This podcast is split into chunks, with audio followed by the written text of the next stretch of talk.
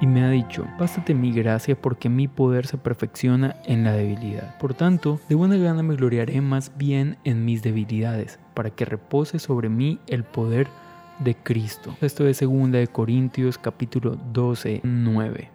Y hoy quiero hablar justamente de eso, de un tiempo para ser débiles. Y la verdad es que en el contexto en el que estamos, la debilidad es vista como algo malo, como algo desagradable, o simplemente como algo que nos hace daño a nosotros mismos. Y durante estos días, como lo dije en el devocional de ayer, he sentido debilidad en ciertas áreas de mi vida.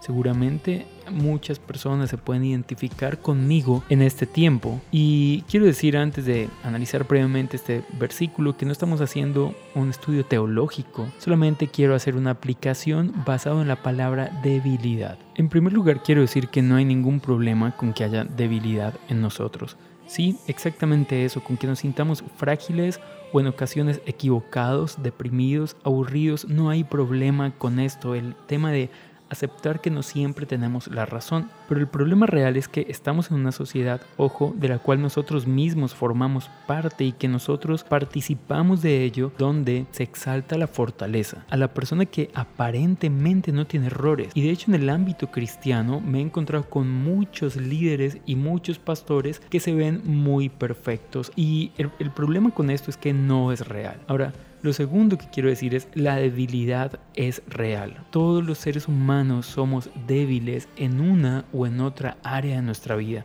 Tenemos fortalezas, pero también tenemos debilidades. Por lo tercero y último que quiero decir es que la debilidad es una oportunidad para que el poder de Dios se manifieste en y a través de nosotros.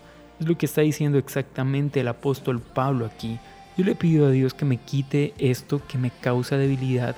Y él dice, Tranquilo, bástate mi gracia, porque mi poder se perfecciona en la debilidad. Así que quiero decirte, si durante este tiempo has sentido tristeza, depresión, angustia, temor, si te has equivocado, no tengas miedo de aceptarlo y de, decirle a Dios, mira, soy débil, quiero que tu poder se perfeccione en mí. Si sientes necesidad de llorar, de desahogarte, no hay ningún problema con hacerlo porque allí es donde Dios perfecciona su obra en y a través de nosotros. Esto es todo por el día de hoy. Yo soy Adrián García y esto es Ebenecer. Deseo que Dios te bendiga y que estés súper bien. Chao pues.